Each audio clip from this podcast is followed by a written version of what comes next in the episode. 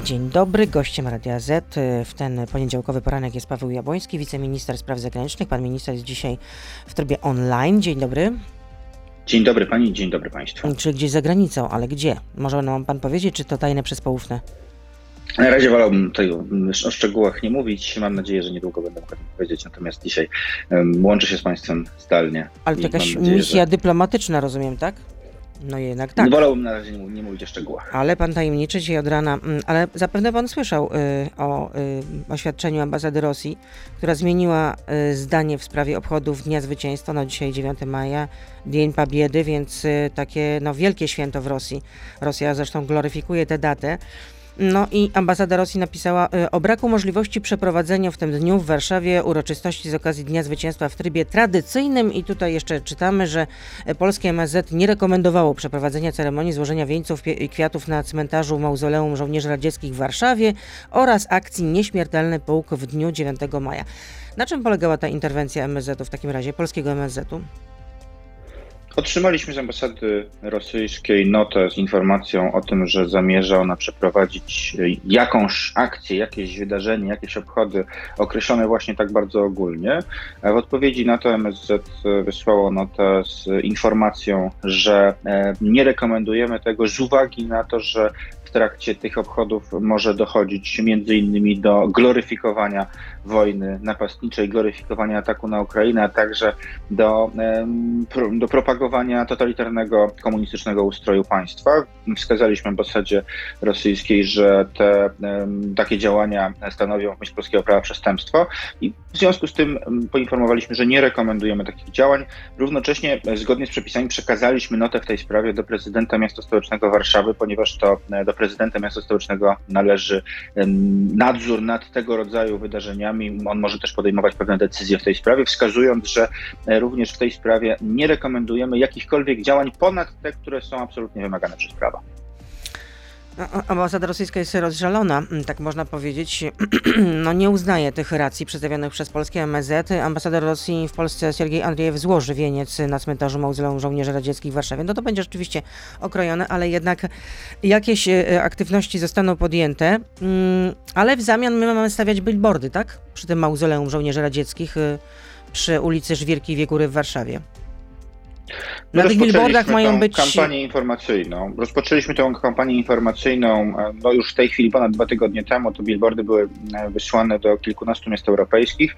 Natomiast kontynuujemy ją także po to, żeby wciąż e, przemawiać do opinii publicznej, bezpośrednio zwracając się do niej z tą informacją, która jest rzeczywiście czasami trudna do przyjęcia, czasami bardzo brutalna, ale pokazuje, czym dzisiaj jest Rosja. Jeżeli ktoś chce uczcić ofiary II wojny światowej, to nie sposób nie wspominać przy tej okazji o ofiarach, które każdego dnia których, których, których każdego dnia jest niestety coraz więcej przez zbrodnicze działania Rosji. I nie będziemy się cofali przed przypominaniem tego, będziemy o tym przypominać zarówno w taki sposób, jak i w inny, poprzez działania polityczne, działania dyplomatyczne. Absolutnie uważamy, że jest to w tej chwili niezbędne. W przeciwnym razie może dochodzić do takich sytuacji, jak ta, którą widzieliśmy wczoraj w Berlinie. No, dla mnie, powiem szczerze, załamujące obrazki e, policji, która zwija, zabiera, rekwiruje flagi ukraińskie demonstrantom.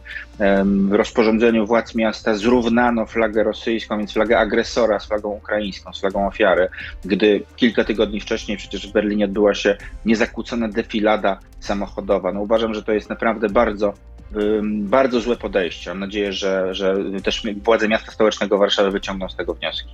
A jakie powinny wyciągnąć wnioski w takim razie? Szczerze mówiąc, y, słyszałem wcześniej, że były tego typu historie, że na przykład jeżeli jakieś polskie miasta czy polskie gminy podejmowały pewne uchwały, to inne miasta zagraniczne e, wstrzymywały współpracę w ramach miast partnerskich. Szczerze mówiąc, uważam, że jeżeli mamy do czynienia z tego rodzaju sytuacją, że e, władze Berlina tak dalece się pogubiły, że mylą ofiarę z agresorem, utożsamiają ofiarę z agresorem, w zasadzie zrównują te dwie, e, te dwie strony, to sądzę, że jest to do poważnego zastanowienia, czy Warszawa nie powinna również e, do radnych Berlina zwrócić się o wyjaśnienia w tej sprawie, no bo być w partnerstwie z miastem, które w ten sposób traktuje E, wojnę i walkę Ukrainy o wartości europejskie, obronę wartości europejskich przed agresją Rosji, no to powstaje pytanie, czy to jest właściwe. Ja uważam, uważam, że coś tutaj nastąpiło głęboko błędnego i trzeba z tego wyciągnąć jakieś wnioski. A wracając jeszcze do tych, do, do tych billboardów, które mają stanąć e, przy mauzoleum żołnierzy radzieckich, te billboardy mają obrazować oblicze wojny na Ukrainie, to czyj to był pomysł? Czym, czyj to jest pomysł? MSZ-u, tak? MSZ tą, e, tą kampanię wspiera przede wszystkim e, w, w, tej części, w której ona jest adresowana do zachodniej opinii publicznej, do europejskiej opinii publicznej, zachodniej, bo to, to trafiało także do, do e, krajów innych części Europy. Natomiast to jest przede wszystkim działanie, które odzwierciedla stanowisko polskiego rządu w tej sprawie. Tą mm. kampanię zainaugurował premier. Oczywiście MSZ się w to bardzo aktywnie również włączył także inne instytucje, które nas w tym wspierają. Wspomniał Pan o Rafale Trzaskowskim, też o, o prezydencie e, Warszawy, no i doszło do, można powiedzieć, do pewnej takiej wymiany na Twitterze między Rafałem Trzaskowskim a pana kolegą, czyli wiceministrem e, Przydaczem. Chodzi o to, że również o planach rosyjskiej ambasady, o czym pan wspomniał, był powiadomiony również stołeczny ratusz i prezydent Warszawy no, napisał na Twitterze, że jego głęboki sprzeciw budzi stwierdzenie, że urzędnicy ministerstwa rozważają jakąkolwiek pomoc w organizacji wydarzenia. No, szczerze mówiąc, ja nie do końca rozumiem zachowanie prezydenta Warszawy w tej sprawie, dlatego że on dostał od nas informację, że my rekomendujemy wyłącznie udzielanie takiej pomocy, jaka jest wymagana przepisami prawa, więc potencjalnie na przykład zabezpieczenie przez policję, jeżeli mówimy o takich obchodach, jeżeli ktoś chce złożyć wieniec, no to trudno, żeby, żeby takich możliwości nie było. Natomiast jakiekolwiek działania, które miałyby polegać na e, propagowaniu e, czy to totalitarnej ideologii komunistycznej, czy to pro, pro, propagowaniu aktualnej wojny, aktualnej agresji rosyjskiej, to jest coś sprzecznego z polskim prawem. Trochę się dziwię, że prezydent Warszawy uznał, że to jest doskonała okazja, żeby e, do jakichś krajowych e, rozgrywek politycznych e, to wykorzystywać, bo przecież on się zwrócił z listem otwartym i to w zasadzie z listem do MSZ-u, a nie do ambasady rosyjskiej. No, trochę jest to dziwne dla mnie. Może to wynika z tego, że, że Rafał Trzaskowski był kiedyś też um, wiceministrem spraw zagranicznych. Może brakuje mu trochę tych, tych spraw zagranicznych, bo tym się zajmował na przykład przez ostatni tydzień, kiedy e, odbywał podróże po Stanach Zjednoczonych. No, nie mnie to oceniać, natomiast uważam, że to nie jest właściwy moment ani właściwy temat do tego, żeby toczyć krajowe rozgrywki i, i krajowe wojenki partyjne. No, tutaj powinniśmy działać razem i tutaj mam nadzieję, że tak miasto też się zachowa, że e, nie będzie tutaj podejmowało działań, które e, mogłyby w takich niezgodnych z prawem czynnościach, działaniach ze strony rosyjskiej pomagać. Myślę szczerze mówiąc, że tak będzie, bo w tej sprawie powinniśmy być zjednoczeni ponad podziałami i mam nadzieję, że to w, tym, w tej sprawie również się uwidoczni. No dzisiaj, jak powiedzieliśmy, Dzień Pobiedy. Y, co zrobi Putin, Pana zdaniem? no bo Ukraińcy obawiają się, że Rosjanie mogą jednak zaatakować ze zdwojoną siłą. A Pan czego się obawia? Że co się może wydarzyć? scenariuszy. Za godzinę rozpoczyna się w Moskwie e, defilada, więc będziemy wtedy znacznie więcej wiedzieli. Będziemy też słyszeli o różnych e, planach czy zamierzeniach Putina. Są poważne przesłanki, żeby podejrzewać, że może dojść do ogłoszenia daleko idących działań, rozszerzenia zakresu tej wojny i nazwania jej po raz pierwszy wojną, także po to, żeby ogłosić e, całkowitą, totalną mobilizację. Takie przesłanki się pojawiają. Z drugiej strony oczywiście są też głosy mówiące o tym, że Rosja nawet gdyby ogłosiła takie, e, ten, taki stan, taki stan wojny i, i zarządziła mobilizację, to e, z uwagi na ograniczenia logistyczne i tak nie będzie w stanie jej w sposób sprawny i szybki przeprowadzić, że to potrwa kilka miesięcy. Zatem trudno w tej chwili z całkowitą pewnością prorokować. Na pewno można stwierdzić jedną rzecz. Rosja, która poniosła taktycznie e, klęskę, bo tak to trzeba nazwać, ta armia, która chciała uchodzić za niezwyciężoną, została w zasadzie przepędzona spod Kijowa. Dziś e, usiłuje dokonywać e, przegrupowania, bo cały czas to się jeszcze nie zakończyło, atakować e, Ukrainę od wschodu, atakować, przesuwać ten front ze wschodu w stronę Dniepru. Cały czas ponosi bardzo istotne straty. I myślę, że to zaczyna być coraz większym problemem. Dziś te groźby ze strony Rosji, groźby ataku na inne państwa także, groźby ataku na Mołdawię, groźby destabilizacji całej Europy będziemy z pewnością słyszeli ale czym innym jest grożenie, czym innym są realne możliwości. Dzisiaj, dzięki temu, co robi Ukraina, dzięki tej bohaterskiej obronie, Rosja nie ma realnych możliwości, żeby ten konflikt w znaczący sposób rozszerzyć, przynajmniej w najbliższych dniach. Oczywiście będzie podejmowała takie próby. To jest państwo agresywne, państwo, które ma po prostu zbrodnicze zamiary. Natomiast dzisiaj takich możliwości nie ma. I dzięki temu, że Ukraina otrzymuje wsparcie z Polski, z krajów NATO, z krajów Unii Europejskiej, z wielu, z wielu stron, które doskonale wiedzą, że to wsparcie po prostu dzisiaj oddala zagrożenie rozszerzenia konfliktu na, na szerszą skalę. Dzięki temu wsparciu rzeczywiście jesteśmy dziś, my tutaj w Polsce i w innych krajach na zachód od nas jeszcze bezpieczni. Natomiast, żeby ten stan trwał, wsparcie dla Ukrainy musi być kontynuowane i musimy doprowadzić do tego, nie tylko, żeby wojna się zakończyła jakimś nietrwałym rodzajem, ale żeby po prostu Ukraina mogła Rosję pokonać. No to tyle w części radiowej. Pan wiceminister Jabłoński z nami oczywiście zostaje, a e, w części internetowej, e, czyli na YouTubie, jesteśmy na Facebooku, na Radio ZPL. Zapytam pana wiceministra między innymi o to, czy na przykład Putin chciałby sprowokować NATO. Proszę zostać z nami, Beata Lubecka, zapraszam. Ale zanim zadam to pytanie, to jeszcze chciałam powrócić do tej akcji billboardowej, e, czyli do tych billboardów, które mają stanąć przy tym mauzoleum żołnierzy radzieckich. No, ambasada Rosji czy też Rosjanie mogą odebrać to jako prowokację. No na pewno nie będą zachwyceni. Nie to, że mi się tym martwi, absolutnie nie, ale no na pewno trzeba przewidywać też reakcję. Terytorium mauzoleum jest, jest terenem publicznym, to nie jest e, teren eksterytorialny, to jest teren Rzeczypospolitej Polskiej. I uważamy, że nie sposób dziś, w dniu, w którym ktoś chce wspominać ofiary wojny, ofiary konfliktu, który zniszczył e, połowę Europy, e, doprowadził do śmierci milionów ludzi. Nie sposób dzisiaj nie odnosić tego do aktualnego kontekstu. Aktualny kontekst jest taki, że za naszą wschodnią granicą codziennie popełniane są zbrodnie zbrodnie, które e, u swego źródła mają e, zamiary absolutnie ludobójcze, bo przecież jeżeli jedno państwo chce wyniszczyć tożsamość narodową drugiego, chce zniszczyć ukraińską tożsamość Ukrainy jako państwa, także jako, jako odrębną narodowość, no to jest to po prostu zamiar ludobójczy, zgodny z definicją ludobójstwa sformułowaną przez Rafała Lemkina.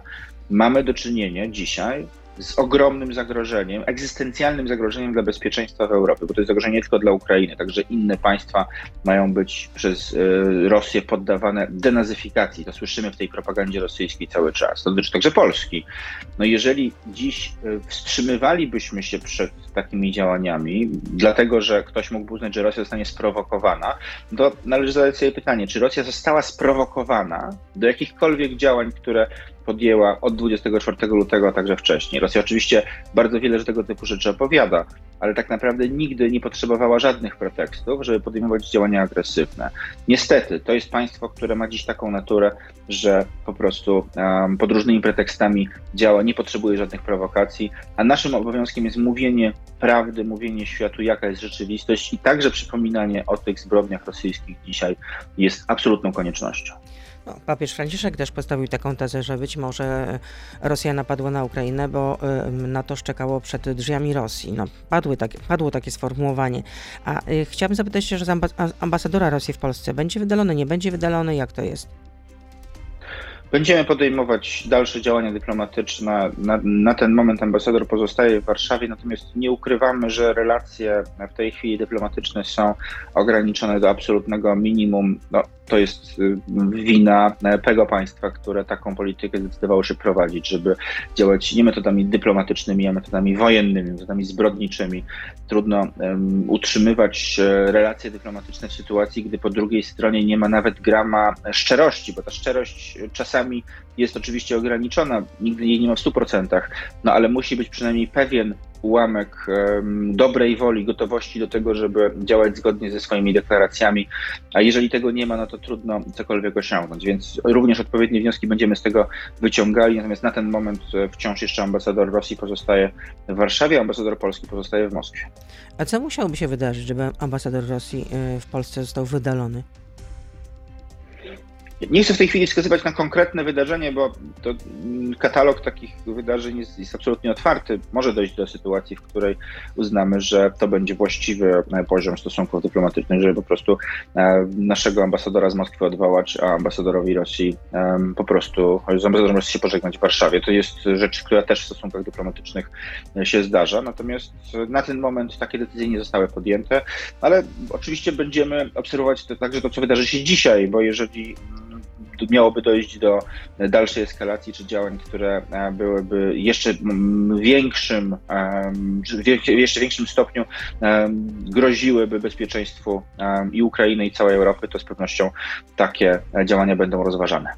A co to też znaczy, że te relacje y, z rosyjskimi dyplomatami zostały ograniczone do minimum? To znaczy, że dzisiaj pra praktycznie jakiekolwiek działania dyplomatyczne, które należą do takiego klasycznego kanonu poprzez rozmowy dwustronne, poprzez rozmowy na szczeblu i tym najwyższym ambasadorskim, i tym szczeblu roboczym poszczególnych e, dyplomatów, w zasadzie się nie odbywają. W zasadzie nie ma e, dziś takich relacji, z tego względu, że e, my, nawet jeżeli byśmy podejmowali takie próby, to trudno byłoby wierzyć w cokolwiek, co Rosja dzisiaj mówi. Rosja jest dzisiaj państwem opartym na kłamstwie. Kłamstwo jest dzisiaj polityką, oficjalną polityką rządu rosyjskiego, dlatego że niestety, gdyby Rosja musiała przyznać, jaka jest prawda, no to musiała przyznać się do porażki, musiała przyznać się do tego, że zamierzała dokonywać zbrodni, do tego, że od samego początku te działania miały po prostu charakter ludobójczy. Rosja nie jest dzisiaj do tego gotowa. Rosja nie jest gotowa do tego, żeby nawet w bardzo wąskim ułamku się na, no, nawet do własnych deklaracji e, przywiązywać. Mówi jedno, robi drugie, więc w takiej sytuacji liczenie na osiągnięcie czegokolwiek metodami zwykłymi dyplomatycznymi, poprzez na przykład rozmowy, próby e, kolejnych telefonów do Władimira Putina, to wszystko jest niestety dzisiaj po prostu skazane na porażkę. Jedynym sposobem, żeby tą wojnę zatrzymać jest militarne zwycięstwo Ukrainy i mamy nadzieję, że przy wsparciu NATO, Unii Europejskiej do takiego zwycięstwa dojdzie. Pytałam już pana, co może się wydarzyć, co może zrobić Putin, a może zakończy się ta wojna, nazywana w Moskwie no, cały czas specjalną operacją wojskową. No bo taki scenariusz miał dotrzeć do Watykanu, a kurierem tej wiadomości miał być premier y, Orban, który rozmawiał na ten temat z papieżem Franciszkiem. Niestety nic na to nie wskazuje. Całą noc trwały kolejne ataki, trwały, trwał ostrzał. Tutaj niestety nic się nie zmienia. My byśmy wszyscy bardzo chcieli, żeby wojna się zakończyła, żeby doszło do po prostu wycofania się całkowitego Rosji z terytorium Ukrainy, zaprzestania naruszania przez nią także jej terytorialnej integralności. Oby to się stało, ale na razie niestety nic na to nie wskazuje. To jest też to samo zjawisko, z którym mamy do czynienia. Rosja teoretycznie opowiada, że chciałaby pokoju, że chciałaby porozumienia, a w tym samym czasie rosyjscy żołnierze mordują ludność cywilną, gwałcą kobiety, poddają torturom mieszkańców, których e, aresztowali czy zatrzymali w sposób absolutnie nielegalny. Mamy do czynienia po prostu z kłamstwem jako ideologią państwową i ze zbrodniami jako metodą działania. To jest niestety dzisiejsza Rosja. No, kilka dni temu był w Warszawie minister spraw zagranicznych Węgier, który zresztą oznaczony został przez Putina orderem przyjaźni. Czy podzielił się jakimiś informacjami z Kremla? Nie, nie było spotkania. Minister spraw zagranicznych Węgier był jednym z e, kilkudziesięciu gości na konferencji darczyńców. Zresztą większość państw była reprezentowana na szczeblu głów państw albo szefów rządów. Natomiast dwustronnego spotkania z ministrem spraw zagranicznych Węgier nie było. No to teraz powracam do tego pytania, o którym już wspomniałam. Czy Putin będzie próbował wciągnąć do tej wojny NATO? Tylko co to znaczy? Bo my, my często słyszymy tego rodzaju opowieści, że to jest wojna NATO z Rosją. Ukraina nie jest członkiem NATO, Natomiast Ukraina ma prawo zdecydować, czy chciałaby dołączyć do no NATO, no, czy chciałaby dołączyć do Unii Europejskiej. Wtedy Rosja musiałaby zaatakować jakieś państwo, NATO, państwo które wchodzi w skład, w skład Sojuszu Północnoatlantyckiego. Tylko, dzisiaj, Dzisiaj w propagandzie rosyjskiej mamy do czynienia bardzo otwarcie już z mówieniem o NATO jako agresorze. Dla Rosji wspieranie Ukrainy e, poprzez dostawy sprzętu wojskowego, poprzez wsparcie Ukrainy różnego rodzaju ze strony państw NATO jest w tej propagandzie rosyjskiej równoznaczne z tym, że ten konflikt już w zasadzie się toczy. Więc tutaj trudno mówić o wciąganiu kogoś do wojny. My jesteśmy, my jesteśmy jako sojusz, e, też obserwując to, co się dzieje, odpowiedzialni za utrzymanie bezpieczeństwa na całym kontynencie, przynajmniej na tym terytorium e, państw sojuszniczych. Jeżeli widzimy, że dziś atakowana jest Ukraina, która wprawdzie nie jest członkiem NATO, ale która, gdyby została przez Rosję pokonana, jeżeli pozwolilibyśmy Putinowi tę wojnę wygrać, to nasze bezpieczeństwo byłoby dużo, dużo, y, na dużo, dużo niższym poziomie, bo bylibyśmy po prostu wystawieni na możliwość ataku rosyjskiego ze znacznie e, szerszego odcinka. No byłoby to coś, co zdecydowanie pogarszałoby naszą sytuację, stąd właśnie wsparcie NATO dla Ukrainy. Natomiast nie ma w najbliższym czasie realnego prawdopodobieństwa, że NATO będzie e, toczyło e, otwarty konflikt wojskami swoimi z Rosją, dlatego że Ukraina dzisiaj jest w stanie się obronić samodzielnie, jeżeli otrzymuje nasze wsparcie innego rodzaju. Ja zadałam to, to, pytanie nie przez przypadek, e, dlatego że mm, przeczytałam wywiad, bardzo ciekawy zresztą dla Wirtualnej Polski, z doktorem Pawłem Łuzinem, niezależnym specjalistą do spraw bezpieczeństwa sił zbrojnych w Rosji.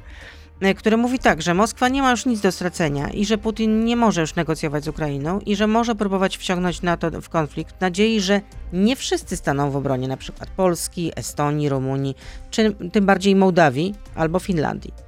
I że może spowodować taki kryzys, grać na rozbicie NATO i wygrać. Taka może być strategia Kremla.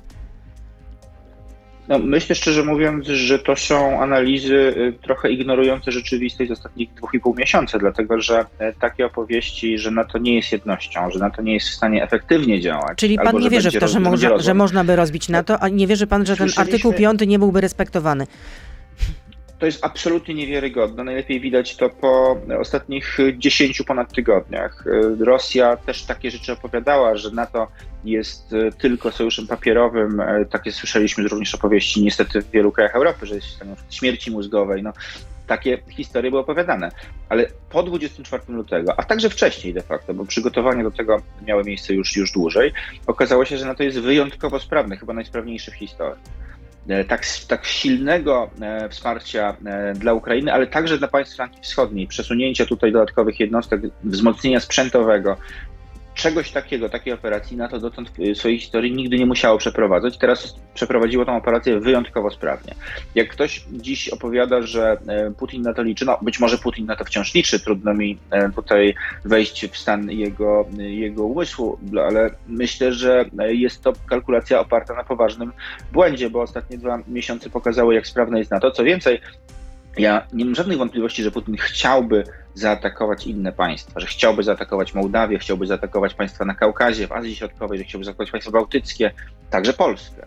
Z pewnością by chciał i z pewnością będzie starał się doprowadzić do sytuacji, w której to będzie możliwe. Ale dzisiaj jego zasoby nie pozwalają mu nawet na wygranie jednej wojny, co do której był przekonany, że ją wygra w trzy dni.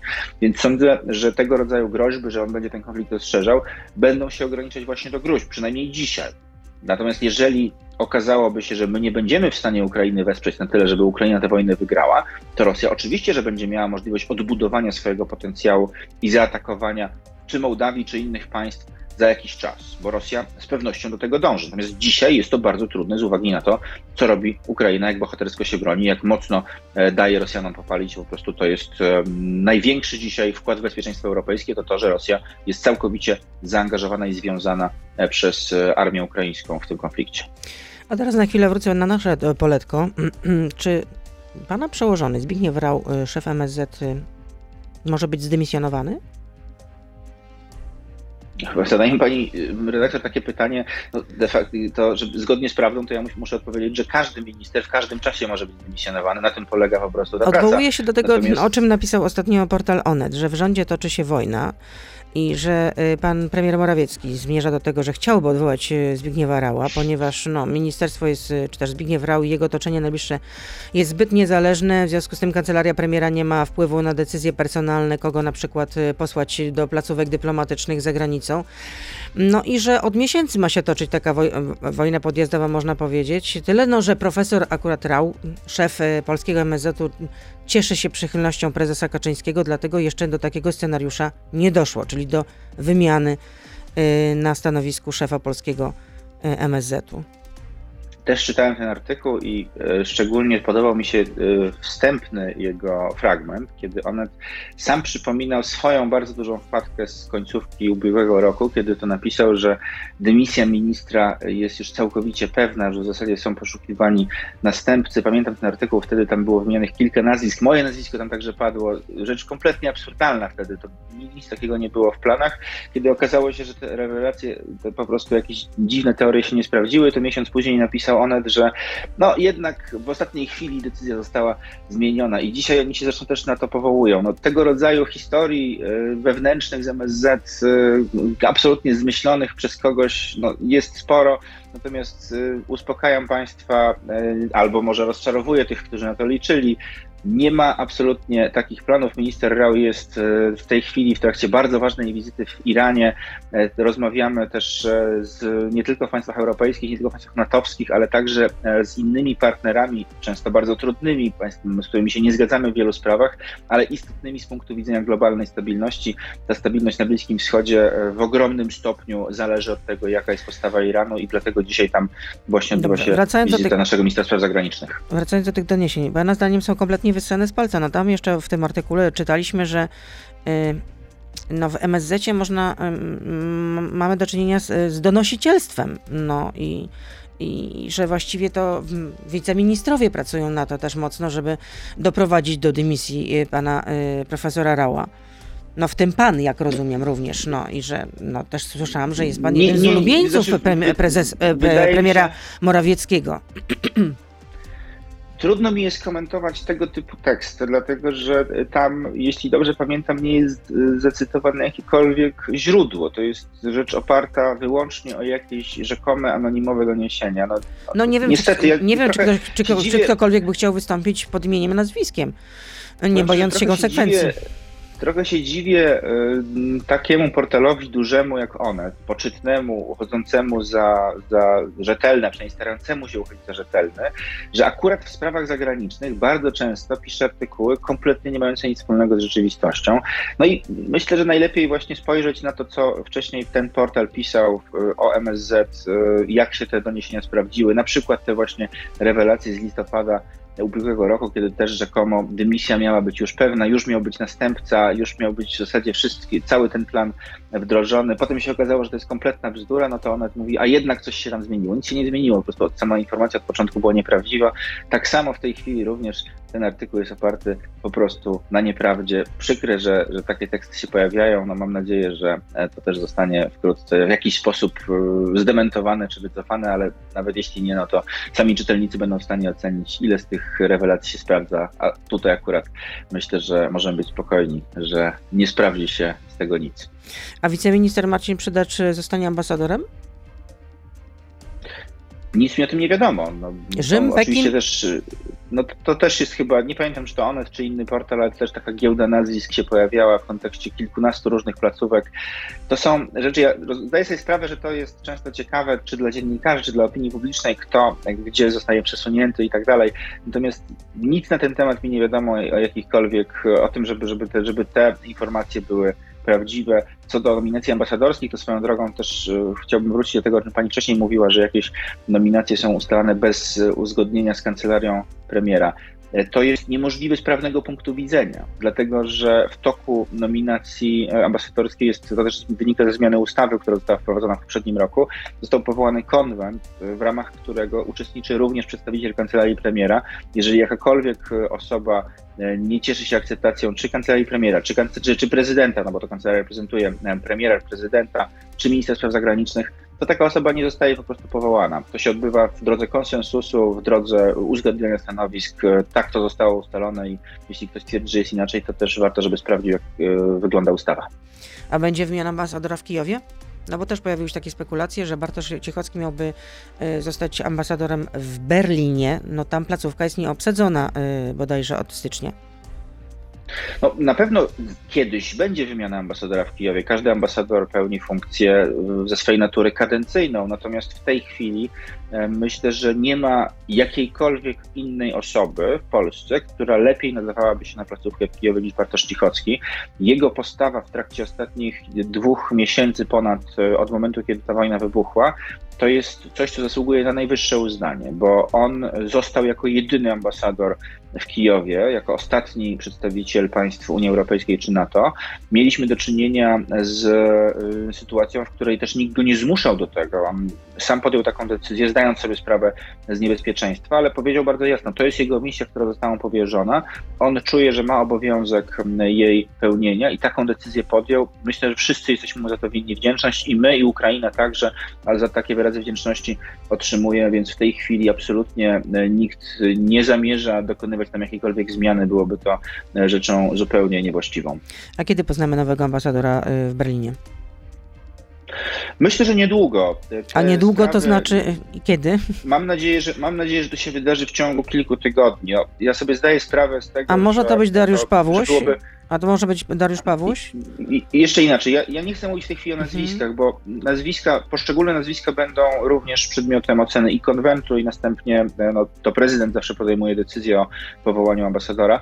Natomiast to, co jest bardzo istotne, e, rzeczywiście jest tak, że w tej chwili kilka placówek jest nieobsadzonych że ten proces się przedłuża. Natomiast to wynika po prostu z obiektywnych okoliczności. Od momentu wybuchu wojny jesteśmy w sytuacji, gdy e, cała polityka zagraniczna w ogromnym stopniu musiała przestawić się na kwestie związane z naszym bezpieczeństwem, na kwestie związane ze wsparciem dla Ukrainy, w tym także ministrowie, którzy zajmują się, bo też mamy pewien podział w MSZ, y, sprawami wschodnimi, na przykład zajmuje się właśnie y, wiceminister Przydacz, ale trakcie wojny w zasadzie nie ma takiego podziału, bo wszyscy są e, po prostu przez okoliczności zmuszeni do tego, żeby e, zajmować się tym, co jest w żywotnym interesie państwa. W związku z tym inne sprawy często muszą e, chwilę dłużej poczekać, ale spokojnie wszystko zostanie załatwione. Mam nadzieję, w krótkim czasie będziemy mogli do tego tematu wrócić i będziemy te nominacje ambasadorskie uzupełniać. Pytanie od słuchacza, dlaczego nie wzywacie na dywanik ambasadora Węgier po blokacie szóstego pakietu sankcji Unii Europejskiej? No chodzi o to, że Węgry no, nie chcą się zgodzić na propozycję, by do końca 2024 roku mogły kupować Rosję, e, ropę przepraszam, z Rosji. Domagają się, żeby ten okres był wydłużony do o co najmniej rok, czyli do końca 2025 roku. No nie ma decyzji. W tej sprawie w rozmowy, w tej sprawie tak, decyzji jeszcze nie ma, dlatego że rozmowy się toczą, były prowadzone także wczoraj.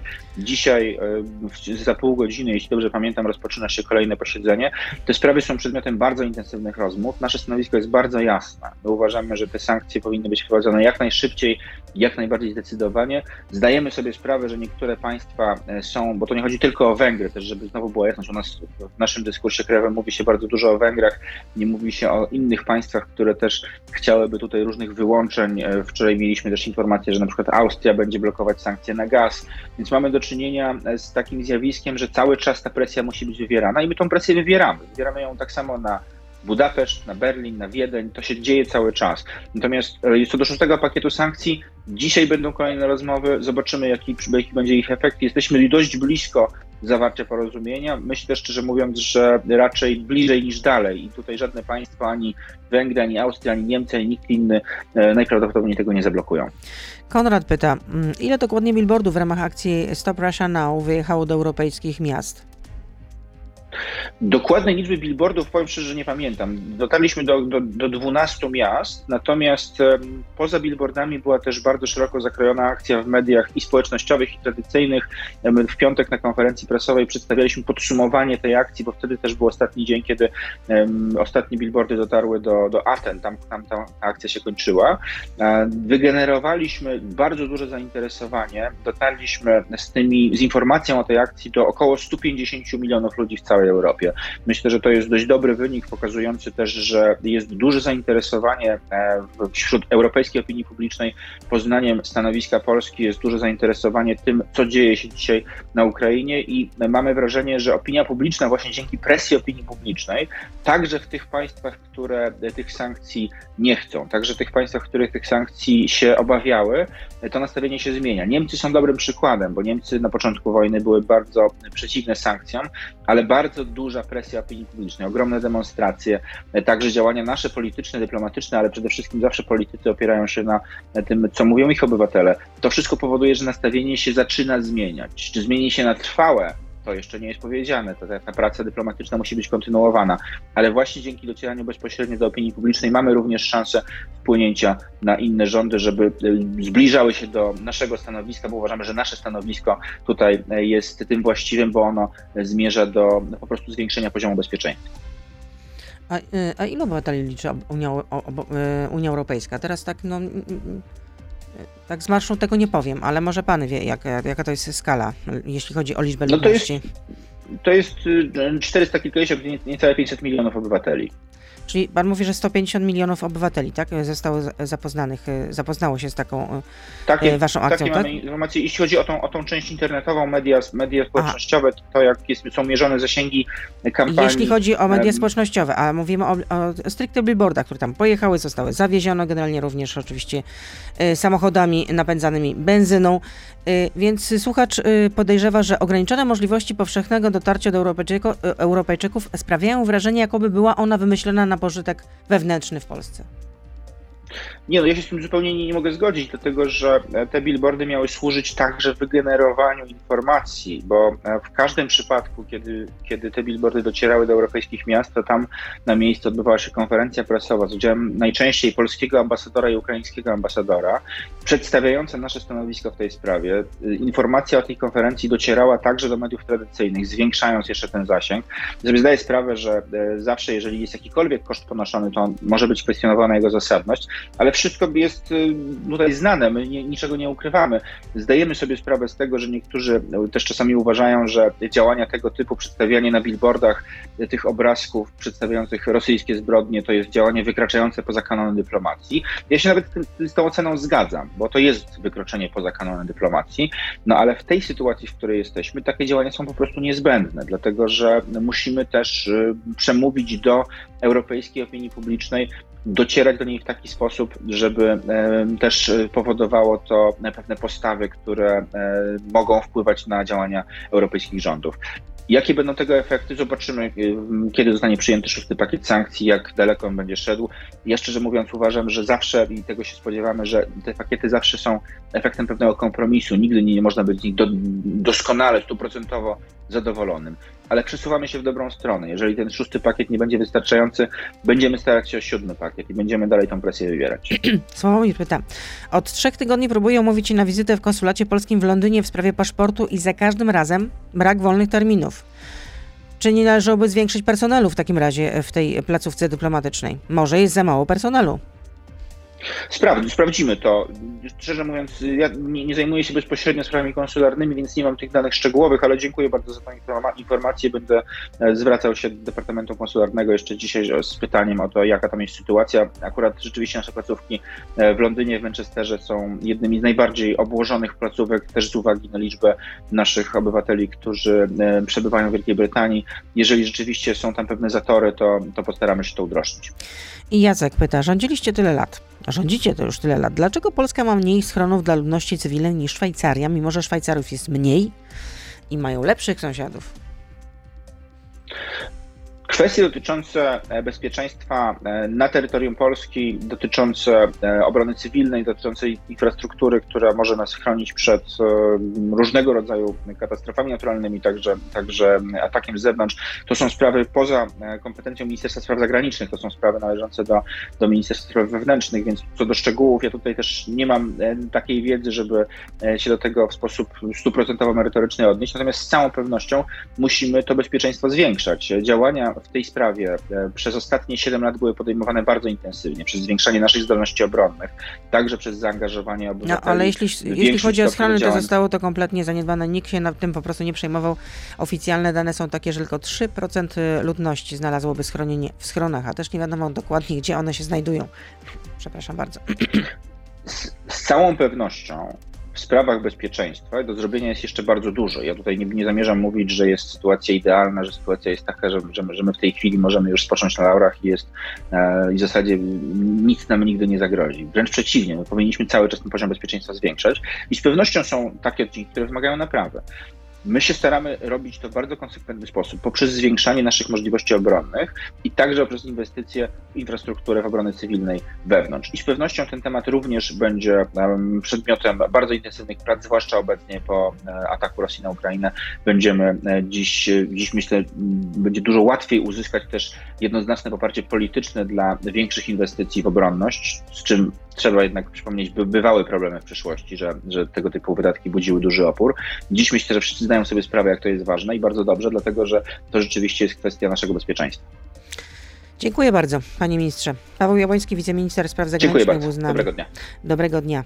Do usłyszenia, do zobaczenia.